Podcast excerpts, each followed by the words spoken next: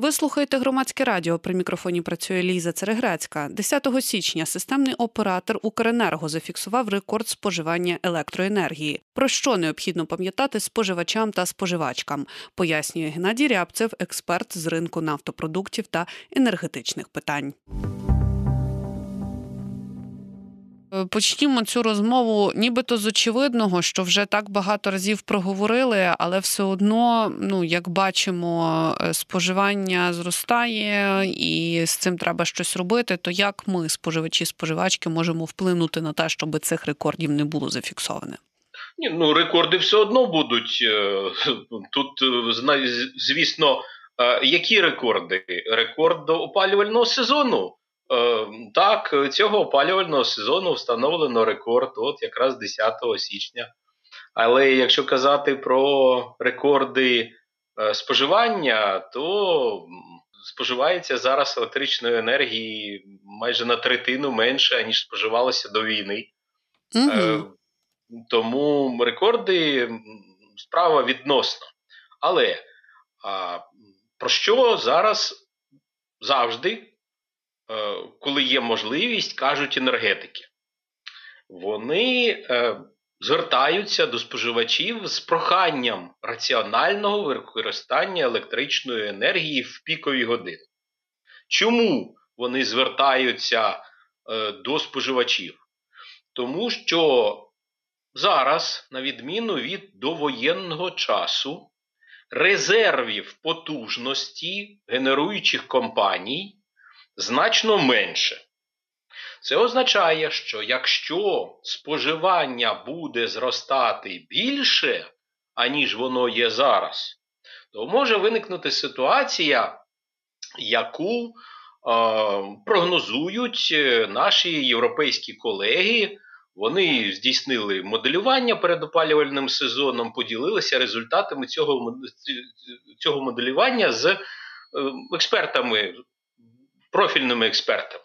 Так от е, вони кажуть, е, європейські експерти, німці, що в разі, якщо у нас будуть низькі температури, десь там 20 мінус і нижче, впродовж тижня і більше, то в пікові години буде виникати нестача електричної енергії яку в повному обсязі покрити за рахунок імпорту та аварійної допомоги наших європейських партнерів не вдасться. Яка там різниця утворюється? У нас е, максимальний перетік, який ми можемо отримати від Європи, це 1,7 гігавата на годину. Чи за годину, точніше. А німці змоделювали ситуацію і розрахункова величина нестачі це 2 гігавата. І це означає, що ось буде не вистачати десь приблизно 300 МВт. Багато чи це чи мало? Ну, звичайний енергоблок теплової електростанції великої він якраз від 100 е, до 300 МВт. Тобто це потужність одного великого блоку теплової електростанції. Чи можна якимось чином е, звідкись зібрати оці, е, цю нестачу в розмірі 300 МВт? Можна.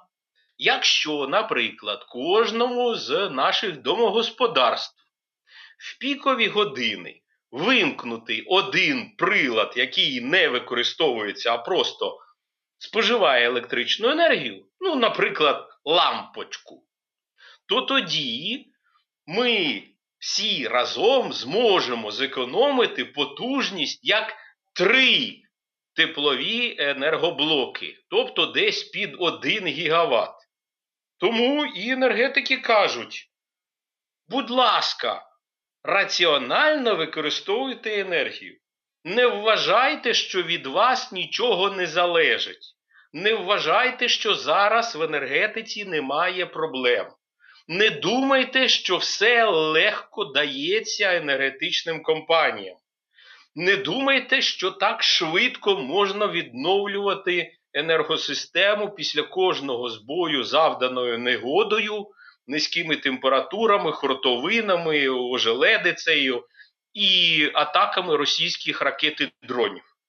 Тому, е, якщо ми будемо ставитися свідомо до таких закликів, то у нас не буде жодних проблем пов'язаних з виникненням можливої нестачі електричної енергії, запровадження графіків стабілізаційних вимкнень і все інше, таке інше, і, і все те, що нам пророкували із Запорєбріка. Це дуже важливо і дякую, що ви на цьому наголошуєте. Тим часом ми маємо додзвонювача. Доброго вечора. Як вас звати і ваше запитання? Вот Николаев Евгений, я коротко. Те, кто использует много электроэнергии, повышать тарифы в трехкратном объеме. Спасибо. Ось такий коментар. Не знаю, чи маєте бажання, пане Геннадію, прокоментувати. Е, Я трошки не дочув, там був розрив у зв'язку. Е, Що мав на увазі слухач? Е, Що той, хто багато споживає, той багато споживає, якщо я правильно зрозуміла цю тезу. А, і щоб той, хто багато споживає, платив більше. Да? І, і що йому підвищувати тарифи, власне, втричі. йому? Ну, якщо він нераціонально споживає, тоді потрібно йому встановлювати високий тариф. А якщо він раціонально споживає, то, наприклад, енергетикам навпаки краще е, мати менше споживачів, які споживають багато і рівномірно впродовж доби. І для них, е, на мій погляд, потрібно навпаки знижки запроваджувати. Але це безумовно не стосується домогосподарств, для яких, скоріше за все, ну що мається на увазі, скоріше за все, можна було б запровадити чи повернути оці тарифи, які у нас були раніше. Тобто, е, там, якщо споживається там до 200 чи 250 м, кіловат е, на місяць, да, кіловат годин в місяць, да, то тоді ем, одна ціна. А якщо якщо споживається менше одна ціна, а якщо споживається більше інша ціна, тоді звісно, що будуть економити на рівні домогосподарств. І ну, така собі прогресивна шкала, як, наприклад, е, шкала для податків. Та? Заробляєш більше і платиш більше. І тут витрачаєш більше і платиш більше. Ну, є, в принципі, сенс в такої, в такій пропозиції, але він стосується, цей сенс він м, стосується лише саме домогосподарств. Коли про промислових споживачів, то чим більше енергії споживає, тим вищі знижки може отримати той чи інший споживач. А за умови того, що він є дисциплінованим платником за всі послуги, які надаються. У нас, на жаль, велика кількість зараз юридичних осіб не сплачує в певному обсязі за спожиті житлово-комунальні послуги. І е, ця ситуація стала настільки загрозливою, що Кабінет міністрів е, відмінив мораторій на е, штрафи, пені і там е, різноманітні судові переслідування боржників е, і ухвалив відповідне рішення 29-го, якщо не помиляюся, грудня минулого року про відміну такого мораторію. Тому, будь ласка, якщо є можливість сплачувати, якщо ви не перебуваєте в зоні бойових дій, якщо ви не перебуваєте вздовж лінії фронту, то якщо ви працюєте, то будь ласка, сплачуйте закомірне в повному обсязі.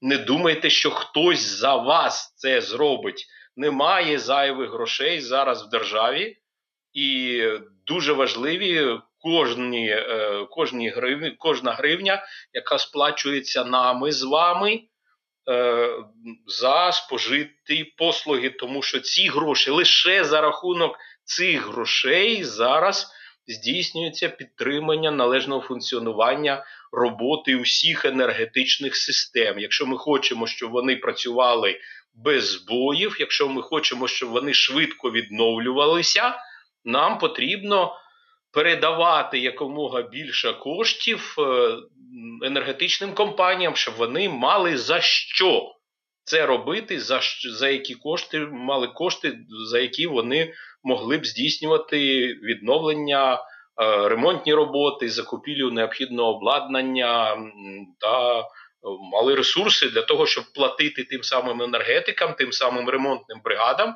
які, попри мінус 20, попри сніг, попри желедицю, попри все, що завгодно, попри обстріли. Вони все одно дуже швидко відновлюють енергопостачання. Ну дуже швидко, звісно, є багато тих, хто е, каже, що ой, от у нас, значить, там вже немає дві години світла, ой, які вони всі там погані, оці ай-яй-яй, все так дуже погано.